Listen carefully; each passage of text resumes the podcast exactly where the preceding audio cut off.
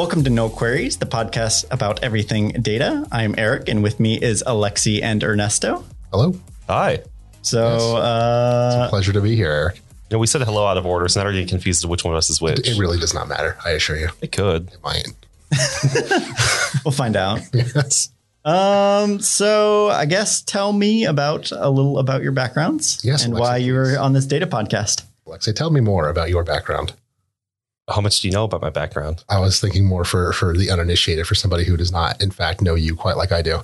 Well, that's quite all right. Yeah, I work as a uh, ops engineer between data infra and SecOps right now, and I've been doing that for some years. We deal primarily with application data, logging, and access data, and we support the data teams that roll off of Power BI, no, NoSQL databases like Couchbase and Elasticsearch, and uh, SQL like SQL Server. Yeah. Yeah. All right. Um, so I am a computer assisted design engineer. Uh, work with semiconductors, mostly doing support for our simulators um, file system. So access control, fucking data control, making sure that the right people can access what they need when they need it, that all of our links work, all of our files are set up the way they need to, that they are referencing the correct versions of everything. Um, if we have an issue with our, our simulator, if we have an issue with with any of our other software, I'm the one who goes in there, does a deep dive on it, um, pulls as much data as I can, puts it into a ticket, and then uh, either fixes it myself or escalates it up to the next level. So, How how'd you get into that? um, oh boy. So I started four years ago as an intern putting paperwork away in the in the file room, and then I moved on to doing something called um, ESD, which is electrostatic discharge testing. So I don't want to get too far into it, but it basically just consisted of putting parts inside of a tester, um, zapping the shit out of it with a bunch of electricity, and making sure it didn't break. So like if uh, ESD testing is is responsible for like when you walk across a carpet and then you touch your phone, you discharge into it, making sure that you can still call somebody and your phone doesn't explode in your hands. That's positive. Yeah, that's nice. That's- Samsung could use one of those. yeah. um, so then after that, I started going into uh, automotive. So dealing with what's called the the AEC qualification standard, which is the Automotive Electronics Council. So when you do um, parts for automotive, you have to make sure that it's it's stressed a little bit more rigorously than for a standard consumer part. Because if something goes wrong in a car, well, you know, people are um, much more likely to get injured versus like you know um, me watching a, a YouTube video or some shit. So Yeah. that for a couple of years, and now I'm uh, now I'm here. And and you went to school for this. I well, I went to school for electrical engineering. Yeah, yes. Right. So, Oh, Alexei, how did you how did you get to where you're at? Well, I joined a tech startup, went to Vancouver, and then uh, came back here and then worked uh, 18 hour days for a couple of years. Then I became an intern for 10 weeks and I just started doing uh, full time jobs at big healthcare companies. different different backgrounds. But definitely Eighteen hour days. no college, unfortunately. Get the different different approaches. Yeah, I I don't want to say you don't need it, but depending on what you do, Uh, for most IT work, you really don't. For electrostatic discharge testing to make sure phones don't explode. I mean that one probably that, that one you might you might want a little bit of a, of a baseline. Yeah. so, Mr. Eric, what are we going to be talking about today? So today topic is data access and control to the data. It's definitely a hot button issue. Yeah. Not a lot of Yeah. people like to think about it either. It gets dumped in And- a support workload. Yeah, Of course, if you don't think about it, you get data breaches and you get in the news, mm-hmm. which everybody enjoys. I mean, I figured that also go the other way too. Or if nobody can access your data, then nobody can actually do any sort Then of Then you work. get angry stakeholders. Yes. Yep. so what what do you think is a good ideal access control system? Oh man, definitely something with set and scheduled reviews, either monthly, bi-monthly, quarterly, you know, whatever your organization needs, and timed access that is auto expiring. There should never be any credential that has an indefinite date that has access to data critical to your company. Hmm. I don't care if it's service account, whatever. Think of a clever way to get it done. Should not just be a password you have rolling around in a Excel spreadsheet for five to ten years. Oh boy. Okay. Don't want the Excel spreadsheet of pass the password spreadsheet No. that No, just has all no. the passwords listed No. in it. Mm-hmm. or God help you if you have someone's local or even their AD account tied to a data pipeline, and then oh, lo and behold, they get a new job. Oh, their AD account's gone. Boom, there goes your pipeline. Yeah, no, I've had to deal with a lot of that. You have you have a lot of um, a lot of people changing positions. So like you know, I, I, we had somebody who was working with me in, in automotive who who recently left. We had a few people actually, and when they leave, unless their stuff is kept somewhere, you have people who are scrambling to try and find it. So like we have a we have a, a main managed document system, but people still have to store things locally, and that's fine when they're there and are able to be contacted. But if they're gone, you know, whether because they leave or because they're just unavailable for the day and you need that data, then you're screwed. Actually brings me to a point that's pretty relevant in healthcare, but honestly helpful everywhere. Mhm. People should not be working with data on a local machine. It, not in this day and age when everything's normally run through a cloud anyway. I can see the excuse if you're an all on premise, maybe some big government security kind of situation. But even then, Mhm. if you're working on data on not your local, Mhm. you have like a more modern solution. It's Azure Virtual Desktop, which used to be called Windows Virtual Desktop, and I can go down that whole tirade. But remote interfaces, whether they be virtual machines, VDIs, etc., or at least a file share, even a OneDrive that can be accessed that doesn't depend on the safety of a local computer. Yeah. Not only is it better for the data, it's better for security. Now, how's that better for security? Because I'm a big idiot. If you could explain to me. Well, because it- let's 'cause say in my you have your- mind- let's say you have your KPIs, you know, your key, key performance indicators for Sure. your company. I don't know what that is, but yes. uh, you know, big old like, here's how much money we made doing X, and here's our business model. You know, confidential corporate data. I probably should have clarified. I have no direct um, like interaction with KPIs. We don't. We don't. Well, that not, sort of never thing. do I. I, Okay. I intentionally avoid doing that. But Gotcha. Okay. I make them. So. do you really? Well, part of my job. KPI just sounds like it's a. very business intelligence. I was yeah. I was going to say bullshit, but I mean, yeah, I guess business intelligence. I'm sure it's helpful in, in some aspect, but like whenever you start quantifying things like that, it just seems like They're very helpful if you can get good ones. So like you can th- you you look at them in in your own like dashboards in your life. You look at your bank account, Mm-hmm. how much money in your bank account is a KPI, right? okay. Now tells you Yeah. what you need to know when you go to your like. So if you go to your bank, it should have like a few things on there that give you a very good idea of what your situation is. Okay. But the problem is most companies like they start deciding everything as a KPI. Mhm. and they, they get like dashboards with like 500 things on them and then like nobody knows what any of them mean and there's no like actual like quick hey i'm gonna look at this dashboard and know exactly where we stand Okay. so See, I'm I'm thinking of somebody using it to track like, oh, this is the number of hours that this person was active. Exactly. That would this be is a the way- number of yep. tickets you close. Very- It's very Now, objective. an aggregated Yep. version of that could be useful. well it could Mm. be but it could also be like does it really matter well yeah like tickets closed but then you get into like well do, are people creating their own tickets are they different sized Yeah. are they controlled across people so what like are the story points know, on the tickets? Exactly. Like, So, like, yeah, like if I- one person closes one ticket that is like a massive project and one person closes 500 tickets that are like five second items yeah, like oh well, they get a you know big bonus so that's where like they're very you have to put in a lot of effort into figuring out what is valuable yeah, and, not just throwing things out there and then people use them and, and start like making decisions based off of just useless data points. And and frankly, I think that's I, I don't have enough faith in in a lot of people who um who Make really care. But yes, I guess I guess for, for lack of a better mean, term, yes, It- it's make it's common. It's, they're generally i would say on average very bad. Okay, like but you make them. Well, yeah, but you How do you live with them? You can look at KPIs in your field as well. I'm sure you look at your. I, now here Well, comes well, my uh, ignorance so- about the electronic engineering field. You look at the circuit board, right, and there are key performance indicators for your transistors that say how much load or current they can carry, right, before Yeah. they have a. Yeah. I, I mean, I suppose when you put it like that, yeah. So at this point, especially where I'm working right now, we're owned by an investment company, so we have to give them KPIs for them to give us money yeah, because they Right. don't have the time to dive deep into our business. They just want to know like how good are we doing? Here's some indicators that show that we've improved or how we're going to improve. okay, engineering actually can have very good KPIs because big KPIs are did a test pass or fail, yeah. right? And No, I guess you're right. you know a, a matter of Degrees. eighty percent success. Yeah. that you know that's a KPI. So like a, a so- yield, for instance, Yeah. like how, how many good devices you're getting. exactly, of- that's a KPI. silicon. Yeah, so actually, manufacturing has very like traditionally well defined KPIs. It's okay. it's more in the more abstract things of like tracking people. That, that's I think and where I have an management with it, and yeah. and um and just other business things of oh how do we know we're doing good business how do we know a good salesperson versus a bad one like you know maybe one gets a lot of sales but like they're not quality or they're Yeah. not you know lasting. Maybe somebody buys something but they don't and some other person has a low number but they get a ton of repeat customers and build like good. So I, I just think you lose a lot of context. sales. Oh, you do Uh, yeah, sales is a rough one. The, fir- the tech startup I worked for was actually flooring, right?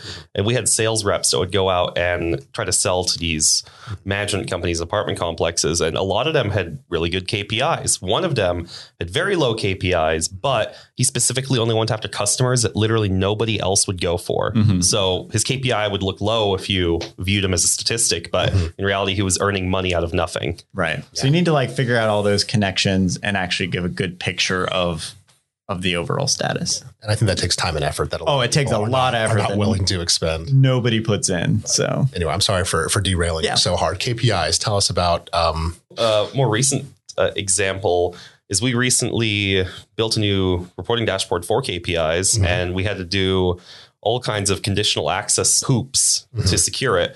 And conditional access is basically access based on conditions. It's a concept in Azure's Active Directory authentication process. Mhm. So it checks are you on a company registered device? Are you on the most recently updated version of whatever browser you're using? Is that browser approved? Are you coming from a geolocation? It looks right. It's a whole number of factors okay. that basically go through and confirm your password and your two factor is good, but should you really be accessing this? right. Because you- it, cause it could, I've done ones where it was based on your AD groups because they only wanted executives to see it. Mm-hmm. So if you're in these executive control groups, then you could access the report. Otherwise, you'd see different data or whatever. Okay.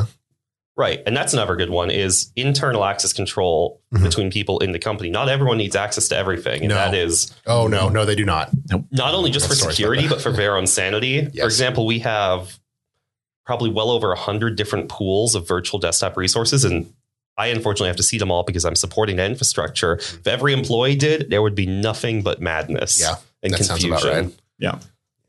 Okay, yeah, I think that actually brings up a really good point. Like, there's some things that people just do not need to interact with. Yeah. So, like back when I was doing um, automotive reports, we had a, a massive tracker full of of all the data you could ever possibly need for it. Like, I con- I contacted this person on this day. Here's exactly what they said. Here is the next step. That sort of thing, and it was huge.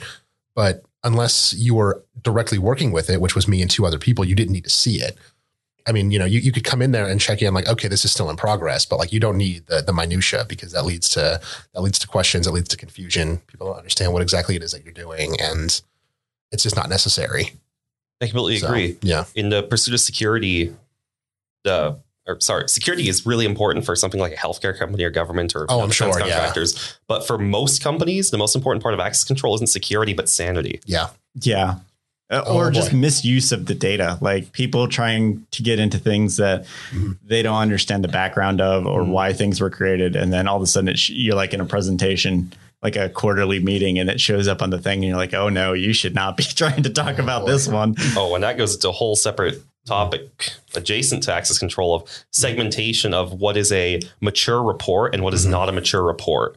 I would I would say research and development versus production on that one. Yeah. Mhm. But a lot of people build their reports off production data. They sit in production. That's not a good segmentation. Oh, yeah. Mhm. You have to segment it based on has this report sat in the wild, been verified by people who actually know what the numbers mean Mhm. and can be considered mature? Because that's the kind of reports most people should look at. Only a very select few UAT users or Mhm. user access testing would be looking at immature Right, immature reports. Or like Yeah. power users or the Yeah. people that are deciding if the data is correct and not Mhm. just doing things based on the data. You're not concerned about Yeah, the which product. I don't know. Like I know, I don't know with Power BI. Like I don't. I feel like I feel like once the report's out there, there's no like good, like indicators of of if this has been like you know what tier it is or like how long it's been out there. It just sort of like once it's out there, Oh, people boy. just like start using it. They find a report and they go, oh, I like this one, and they just start using it. and it gets integrated into a SharePoint site, and then it sits there, and Yeah. everything Oh, gets daisy chained up into a report that actually hasn't been working in a year. Yep. So we, we have something similar to that. So we, we have like a bunch of different revisions for our testing. So, you know, we'll go through and we'll test it once. Um, I don't know, we'll, we'll run a part at uh, 125 Celsius or something. And then we'll see if it passes. And then maybe two years down the line, we'll do it at 150 to see if that passes. And then we'll bump the bump the grade up. So it's, you know, qualified for higher temperatures. we keep both of them stored in our management system, but we have to like, we clearly like state this is an obsolete report. Don't use it. Although there's really nothing stopping anybody from going in there, viewing it, and then running Right. it anyway But at least if it's marked as obsolete, hopefully they're. hopefully i mean like that's that's pay another attention. But no, I would say it's very uncommon for people to actually put that much effort in. Usually, like a report is made and then it is forgotten. And like Yeah. you'll sometimes you'll get like your your go through like report stats and it's like okay, this was made three years ago and has been viewed four times and it's Yeah. like and then all of a sudden like somebody comes across it and decides to use it and it's like this is probably not even relevant. yeah i guess that's a bit of a problem when you're, you're dealing with stuff that's not viewed by a lot of people but when they do need it it's like crucial information Mhm. so Yeah, I've had some of those like quarterly reports or yearly reports. hmm, yeah we, we usually do ours on a device like like device by device basis so like let me see um there's a couple where we were trying to qualify something from like 20 years ago because it turns out that like nobody had ever actually done Wow, it. yeah. And when we go digging for that data, we just don't have it. And then when we try to tell them we don't have it, now you're sitting at a, at a like crossroads. Like, like, do you just use what was considered good at the time and just say, well, they knew what they were talking about. It's probably fine. Or do we need that sort of verification for it? Right. Because if somebody grabs that old report, which is technically still considered okay, and they go running around doing things with it, well, that could put us in a bad situation Yeah. later.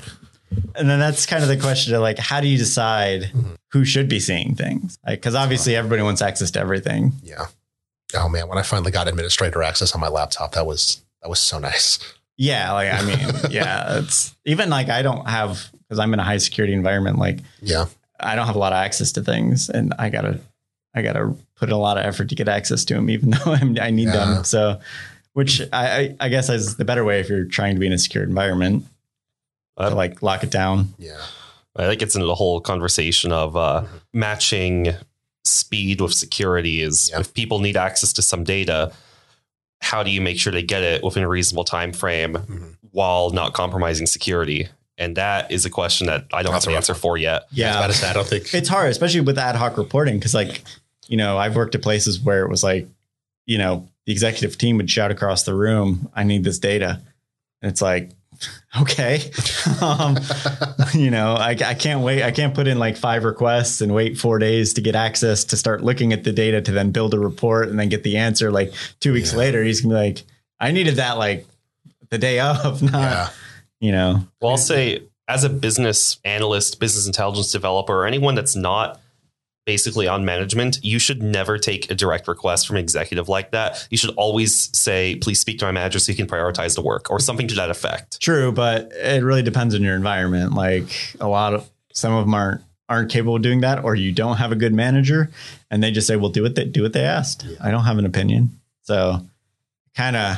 I mean, the problem is I, I've you know a lot of people in business intelligence like you kind of get out there by being like the person who can get get you the data Yeah. and and you pride your career on like that ability. So it, you get really put in a bad situation if if your your company doesn't support that idea. And when it's like the CEO yelling at you to get a report, it's like or to get some data answer. And what do you do?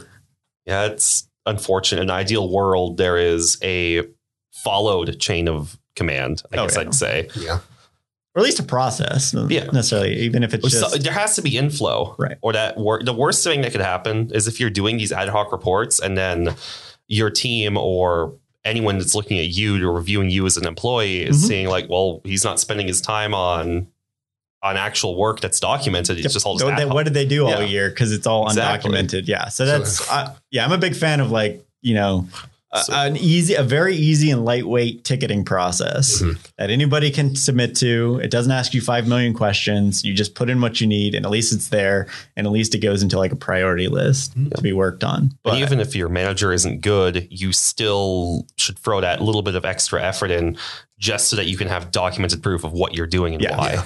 yeah, but again, like if the company doesn't give you the tools to do it, like Yeah. I mean, I guess you got sticky notes, but I it's, guess. it's just not ideal. And Yeah, it's rough. I've definitely been in companies that did that, or just they wouldn't respect any process, and it it became Oh boy. well, you know, we got to do it for so and so because they're loud and they yell a lot. Oh, that's not good. And, yeah, oh, that's Oh, super no. common. Yeah, no, I've had I've had instances like that where you have somebody who comes, you know, breaking the door down, like we need this now, and then they do it, and then you know, a year or two down the line, now we're you know eating shit because somebody skipped something crucial and they didn't go through the proper channels, mm-hmm. and now Yep. Well, that's another thing is usually it's like I need this data, and of course, you know, you run and grab it and you give it to them, and you say, okay, I did this in like three hours, like. Mm-hmm. Didn't have a whole lot of time to test or mm-hmm. confirm, or you know, I'd like to watch this data for a week to see what Yeah. it's, and then they, and then you just hope that they take that seriously. Otherwise, Yeah. At that point You it's know, out of your hands. Yeah, like what- a month do you later, do? you get, you gave me this number and now it's wrong. It's like, well, Yeah. you know, what'd you expect? Yeah, and unfortunately, that sort of stuff is is lost, you know, over time. So, Mhm. I mean, you know, you, you can save emails and stuff. Keep documentation. Yeah. that when somebody comes in there and asks you to circumvent security measures because they need something done now, Yeah, you can at least not get your ass thrown under the bus. But this is where access control comes in. If you have a good security team, you should always be confident in being able to say, like, sorry, it's not in my hands. Yeah. The decision to give you access to this data. yeah, Yep. And it shouldn't be in a developer's hands. De- a developer Right. is exactly that developer. They are not sitting there reviewing policy. They don't have the time to decide who on a company should and shouldn't see what data. Right. And if they are, you need to hire more people. Yeah. Unfortunately, this this is a com- like data tends to be understaffed, and it all seems to be thrown onto some sort of mythological do everything analyst, analytics, scientist, engineer, developer. Like, you know, It's the full stack, just Yeah. the data. Oh God. yeah. And then you know, there's just nobody in the company that actually like, Yeah. thinks of the actual importance of the data from the business side. I mean, that's something you should always be able to ask whoever is requesting a new report from you. What is the purpose of this report? Because half the time they're not going to know, and then you probably shouldn't do it. Yeah. Yeah. And then another one is uh, I need this report right now, and then you you s- drop everything that was like scheduled to be done. You work on that all day. You hand it to them, and and then they like, you know, a week later you realize they never looked at it. Yeah. It's like okay, well, I just threw out all of my like Mhm. reliable stakeholders who follow the process and and do the right thing, and you know, I you know kick them to the curb so I could work on this person who was screaming a lot Oh get their thing done, and then they didn't even really care about it. It wasn't important. It had no business value. That's another thing. A lot of times Mm. they have no actual value, and you put aside things that are actually valuable because they've been yeah. decided and people have talked about, and then you work on this pointless stuff all day. Yeah. Oh boy, I hate that. I, I, th- to go back to what you were talking about, if you have a good team you can point to and say, well, if you don't have a clear reason for it, then I'm not going to waste my time. Well, you don't have to be quite that aggressive about it. You I guess. I mean, I've done. I've dealt with a I'm lot saying of as a people. who- developer. you just always want to route it to someone whose job it is to deal with this. The stuff. problem is they'll always have a reason for it. They'll Yeah. always give you something. It just and you're not usually in a position to know if that is a valid no. case or not, and so you just sort of have to trust them.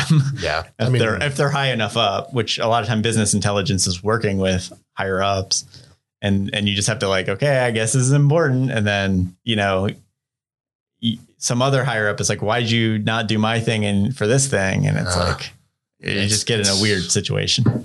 it's just nice to have somebody to point to, whether that's a manager, like you said, somebody who's able to step in and say, I'm sorry, we don't have the resources or the time to devote to this unless you have a very good reason for it or you have policy you can point to.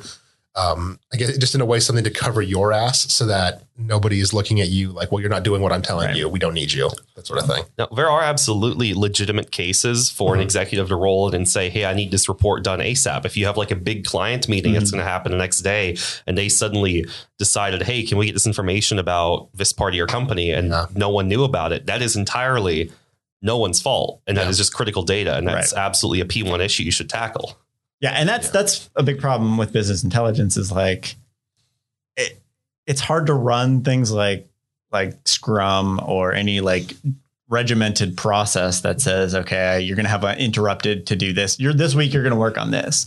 Cause like it it never works. Like there's always inter- it's like a support role. Like there's always gonna be things that come up that that override other things. Trying to build a, a firm process that can't account for that. Just it which Yeah. Every company I work at tries to do because that's like software development is all Scrum. You have un- uninterrupted week or two weeks of development, and nothing is gonna you know alter your path. And Mhm. they try to implement that because it's software loves it, and and it just blows up. most teams don't usually, or rather, most companies don't usually create a data team Mhm. until it just kind of sprouts on its own. They don't plan around having a data team when they're building their t- initial teams. Right. It's sort of like, well, we've got these analysts from all over this company. They should get together and be a team. Yeah. Yeah. Just kind of throwing something together. Yeah. That's not great. That's the other Sure. brutal thing is when you have a lot of, you don't have anyone who are subject matter experts of the data. You just have a bunch of people who can query the data, mm. or know enough to be dangerous, and then you end up with massive tech debt of thousands of reports sitting oh, somewhere. Oh Man, boy. or that's, that's another whole topic. Oh, or people querying against production data and impacting production performance. Yeah, I see that a lot on like forums and stuff of like, oh hey, we're we're really struggling with Power BI. We're thinking about switching to Tableau or the other way around. And it's like the answer is always like, um, both of these tools should be able to handle whatever you're trying to do, or any of the other tools. Like it's probably a problem with your design and your queries and all that. And switching platforms is not going to solve your problem. But they always just jump to a new tool. Let me ask a question here. What is tech debt? Again, it cannot So- stress enough. I'm a big idiot. Yeah, I do not no, know what the this is a hell good- that is. this is a good question. So if you if you develop something, let's Mhm. say you um think of an analogy. Let's say Mhm. you build something, a Sure. chair, Sure. right? You built a chair. Have a beautiful chair. Yeah, you have a beautiful chair. You sit Mm-hmm. in it. It's great. Over time, Mhm. screws might come loose, Okay. and you've got to go screw them back in. Right? That's the maintenance you have to do. Yes. So, like when you start building something, Mhm. you build it, and then you're done, even though nothing's really ever done. Mhm. But there's always going to be some amount of maintenance to it. Mhm. It could be not much at all. Maybe you just have to do something Sort of clean up. a year or so. It might be like a constant thing. It might be something people really like, and then they're just adding to it. And so there's always like like maintenance. So any technical debt is when you build, knowing that you're going to have maintenance down the line to Okay. deal with.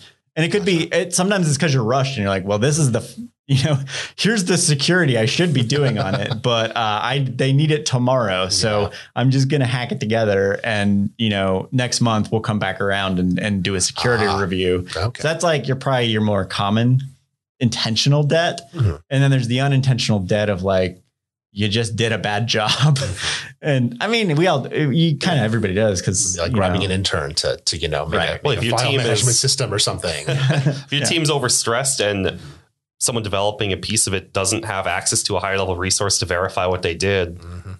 Okay. Yeah. So Yeah, I see. there's a lot of reasons, but it ultimately comes down to future work that's being kicked down the road. Okay.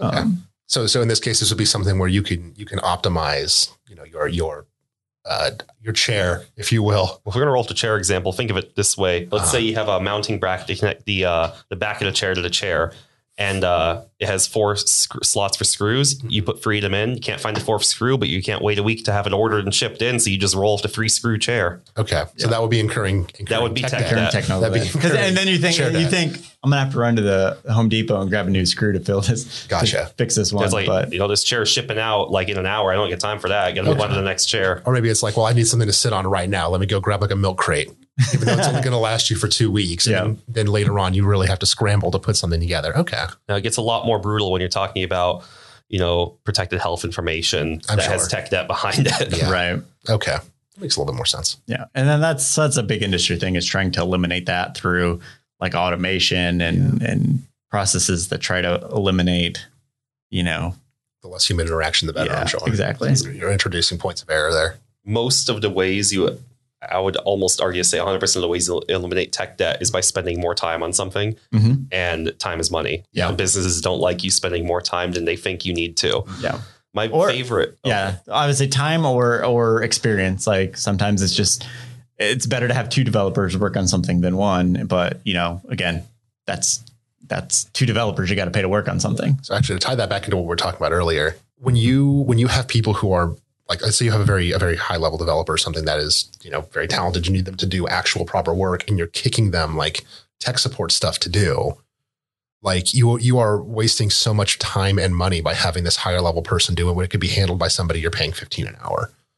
Like you not only are you you're wasting their time, they're not getting anything productive done, but you are also spending more on on lower level tech support. And of course, they're still going to have the same work that they needed to get done. It'll Yeah. just now be more rushed. Yeah. So now that So guess what? Now you're going to need more technical support because Yes. that's the well, not always, but I'll- I would say half of your support issues are because of technical debt, and the other half is just access unexpected- control yeah. Well, half the time. yeah, access or unexpected, you know, new changes and things like that. I mean, I imagine it's hard for software too. There's there's so many things that can go wrong.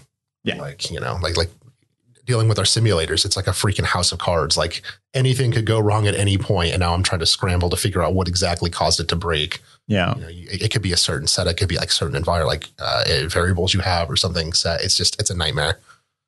This is where I'll roll into a little Mhm. side tangent about absolute versus relative deadlines. Mhm. Most things do not go straight into production, they go through development first.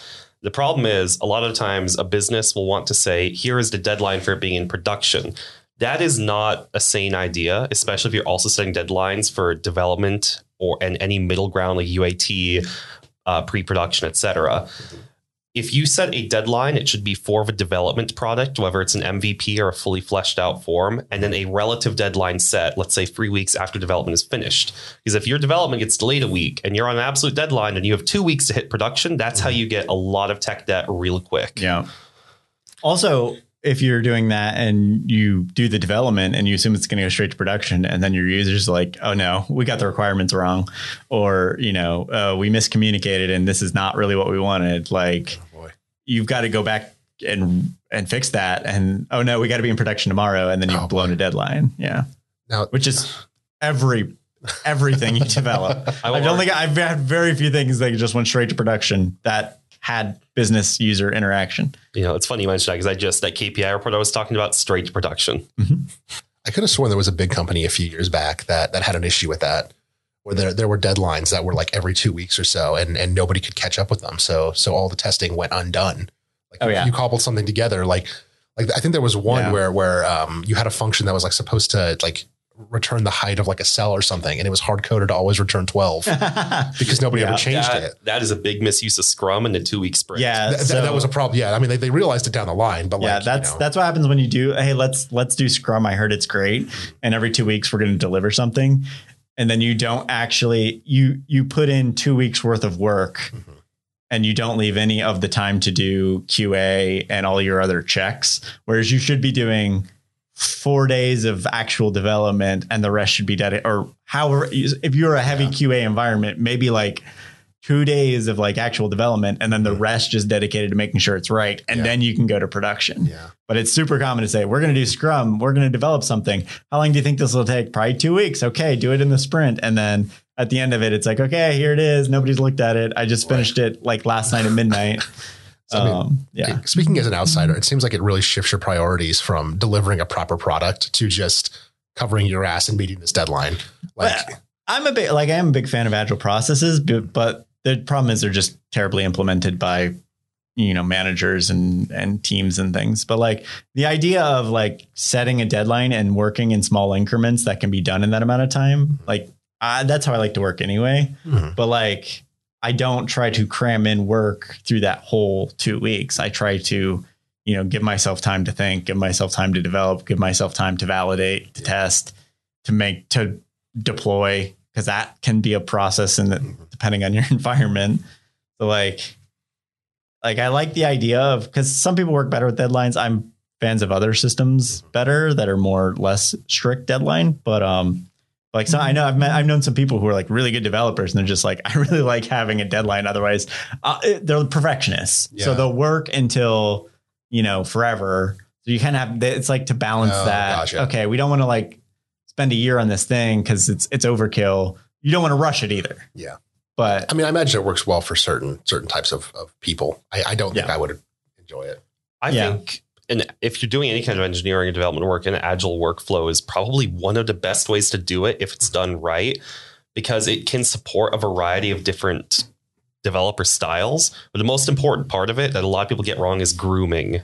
Oh yeah, Before you start So- any work, deciding what your work is going to be. Grooming is taking a ticket and then figuring out what exactly it should be about how much effort you think it's going to take. And that's how you prevent having a two week cram to get something done. Gotcha. Is if you gr- groom it well, Mhm. you know that, okay, you, you're basically slicing it into chunks that can be done in a shorter amount of time and then giving yourself plenty of time to do it and test it and validate it. Okay. So that, that seems like it makes a little bit more But sense. almost no, very few companies have actually had like grooming sessions or a grooming person or somebody to take the work and is good at like breaking it into digestible chunks. I'm say that does seem like it'd be a little bit of a of an issue. Like you really have to know what it is you're doing in order to Yeah. to to be confident that that you have broken it down into a chunk that is manageable. It's a really hard skill and one that doesn't get a lot of uh, attention or support or pay. and it's an ever changing process too. Your developer that comes in will have the exact same work as a developer that's been there for years and a whole different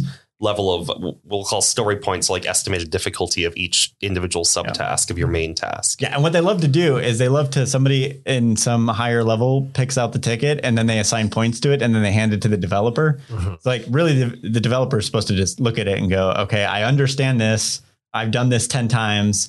I can knock this out in a day. It's a low, low estimated effort or point s- value. But instead, it just gets handed down to you, and it's like this is low effort, and you look at it and be like, I have no idea what any of this means. Ah, like, okay. uh, okay, sure, I'll do this in a day. Like, okay, story points yeah. that topic story points should be tracked per developer Mhm. and you can still have let's say you want every developer working 20 story points a week, you might have someone who looks like they're getting more work done, but if they're working the same story points as a newer person, that is in effect the same Yeah. amount of effort. It's supposed to like Ah. normalize it across Mhm. people. So like, you know, if I've been there and doing this for 10 years, Mhm. you know, I might have a, a one point and as you as a brand new, Yeah. you know, person on the job with very little experience, it might be a five point. Hmm. You know, even though it's the same work, but Okay. so it's supposed to kind of normalize it, but obviously it requires like KPIs, Yeah. like actually not just throwing a number on it and saying Yeah. this seems low effort. You actually have to, you know, think about all the fa- different factors and things that go into it. This is Yeah. where you, your aforementioned grooming person is so hard to find because it typically has to be someone that is born from the team, not someone who comes in Right. as a grooming person. Mhm. Yeah. Okay. I mean, they could. I've I've known some good like um analyst, business analysts and type people that got really good at it by just learning everything. But uh, they, But there is the thing is they still an onboarding period then. Right. Well, yeah, of course. Yeah, but they would take the work item, they try to break it down into reasonable chunks, and then they would go out to the teams and discuss it and figure out, okay, do we understand this? What more information do you need before it's ready? Hmm. How do you? How do we? Okay, okay. So you, knowing the team and who's going to do the work and and adjusting point value based off of that, that sort of thing, So communication is crucial, as it as it so often as it always seems is, to be. Yes. and never happens. But not only communication with Mhm. the business, but communication with the individual developers. And that's the part Yeah, the you people typically run the the people who either are good at talking to people or good at talking to business and not both, which is where Yeah. your grooming people are such unicorns. Yeah. Gotcha. Okay. I guess I never thought about it. I don't typically have to deal with with you know higher up people. I, deal with my manager, but you know it's Well, that's a good thing. That means that someone Yeah. is you have middle management. People give middle management a lot of, you know, jokes and media, but middle management is what saves your life as a yeah. employee. oh yeah, good good managers are everything. Well, I mean, like Yeah. like when I was working at a grocery store, my middle management sucked. Like, I didn't know how to do a damn thing. Like like if my store manager doesn't know how to order, and I'm 19 and I can you know figure it out on my own, like there's Yeah. there's a bit of an issue there. But oh, But like, I mean, you got Dilbert. I mean, that's a classic example of bad middle management. Yeah. was Dilbert a manager? No, he wasn't. No, Yeah. Dilbert's Pointy-haired boss. Yeah, the Boss. pointy haired boss. Okay, yeah, but I'm not crazy. Well, sorry, the comic strip was also called Dilbert. Yes, it was. Sorry, I thought you were referring to the, to the person Dilbert and not the comic strip Dilbert. Um, what the hell are we talking about? No, Yeah. okay, yeah. I, I, So yeah, it it- is- yeah. but like again, this is where I, I, I think engineering is interesting because I think the engineering world is much more well defined in these kind of processes and things because it's just different than software, and I feel like it's they don't run into quite the same problems. Like I don't think anybody's gonna like run into the middle of your day and start screaming that they need a, a different chip for you right now. no, no, that typically goes through the proper channels. and then- yeah. and then somebody will ignore it for two weeks, and then they will come breaking my door down, telling me they need it now. Okay. So, So, I you mean, still have some of the same It's, issues. it's in a different. I mean, Yeah, it's, it's it's, a little, a little different. I mean, it's it's the issue is is you know people. or or coming to you telling you, "Hey, I need you to manufacture this thing that I do not have specs for." Um, yeah, that's that's what most of development is. I need this thing. Okay, tell me about it. Mm, no, yeah. See, yeah, that, that doesn't work. Yeah. you need to know what exactly it is you're building before Right. you can start doing it. yeah, because that's the thing in software. You can always go back and change it, yeah. and that's yeah, where hardware's like a little bit different. exactly. So I think that's and people take that and abuse it and go, well, it's I can just change it later, so I don't have to know what what it is now. And and that's that's part of what agile is is is acknowledging that yes, it can go back and change, Mm-hmm. but like you do still need to have some idea up front, Yeah. Oh man, especially if you plan to throw it straight into production. that's such an odd thing to me. Trying to make something when you don't have a clear idea of the end goal. Yeah, it's it's weird. It's, Like- it's fun to do once you get used to it, Dude, that but seems like a nightmare. the problem is when there's uh, unfair expectations or demands or uh, you know promises made to customers. Yeah, that's yeah. Um, There's a lot of uh, a lot of pressure, especially for newer developers, to say they can do anything they're asked. mhm. You're also expected to be an expert on day one. Yeah, that that's rough. I mean, I, again, I'm, I'm very glad, you know, that that I have good management where I'm at. Right. You know, they understand like these things take time. You know, even though I did go, I went to school for this sort of stuff, but like there's things that you don't know until you get Right. in there. Yep. You Yeah. know, like And again, I think because I've known some other people in like different medical engineering fields and stuff, and like it seemed like there's m- always much more training in making sure that they get it right because they understand the cost of not Yeah. getting it right. Mhm. Whereas in business intelligence or engineering or whatever, Mhm. eh, you're sort of just expected to go and So and weird. just there's not usually much of a good training unless you have a, so unless it's a good manager yeah, but usually there's not much structure around it. You're just sort of high. And again, a lot of times there's one person in the company. If it's a smaller company, there might be like one analyst or one person. They just get hired in, and it's like uh, they you ask questions and they just people stare at you blankly and it's like well we hired you because you you know this thing. You're supposed to know Yeah. this. Oh wow. Oh yeah. I mean that's one of the worst parts of a lot of tech industry is there is no documentation. It is all tribal knowledge. That bugs the shit out of me. Tribal knowledge is is oh god, I hate it. Like there'll be times like we, we we have machines at the office that that like two people know how to do. We had we had one that only one person knew how to write you know, new programs for. And then when he left, well, right you know, now we have this this you know this piece of equipment that costs a couple hundred thousand dollars that nobody can fucking work. yeah Sounds like you nobody- have a, a very good understanding of tech debt then. Yeah. Yeah, I guess that makes sense. I mean, now, now that you've recontextualized it for me, yeah, it's it's no, like like when I when I do stuff, when I create tickets, when I go out and and you know roll out like a new a new release or whatever the hell it is that I'm doing, like I I track everything, Mhm. not only for the benefit of other people if they need to come see it, like you know, like when I left from automotive. You know, I made sure that I knew uh, the person who was replacing me knew exactly what I was working on, exactly where I was, where to get all of my data, where to get all the data, you know, that other people might possibly need in the future. But if I come back and I need to work on something, you know, a year down the line, you need to have that sort of information because Right. you're going to forget.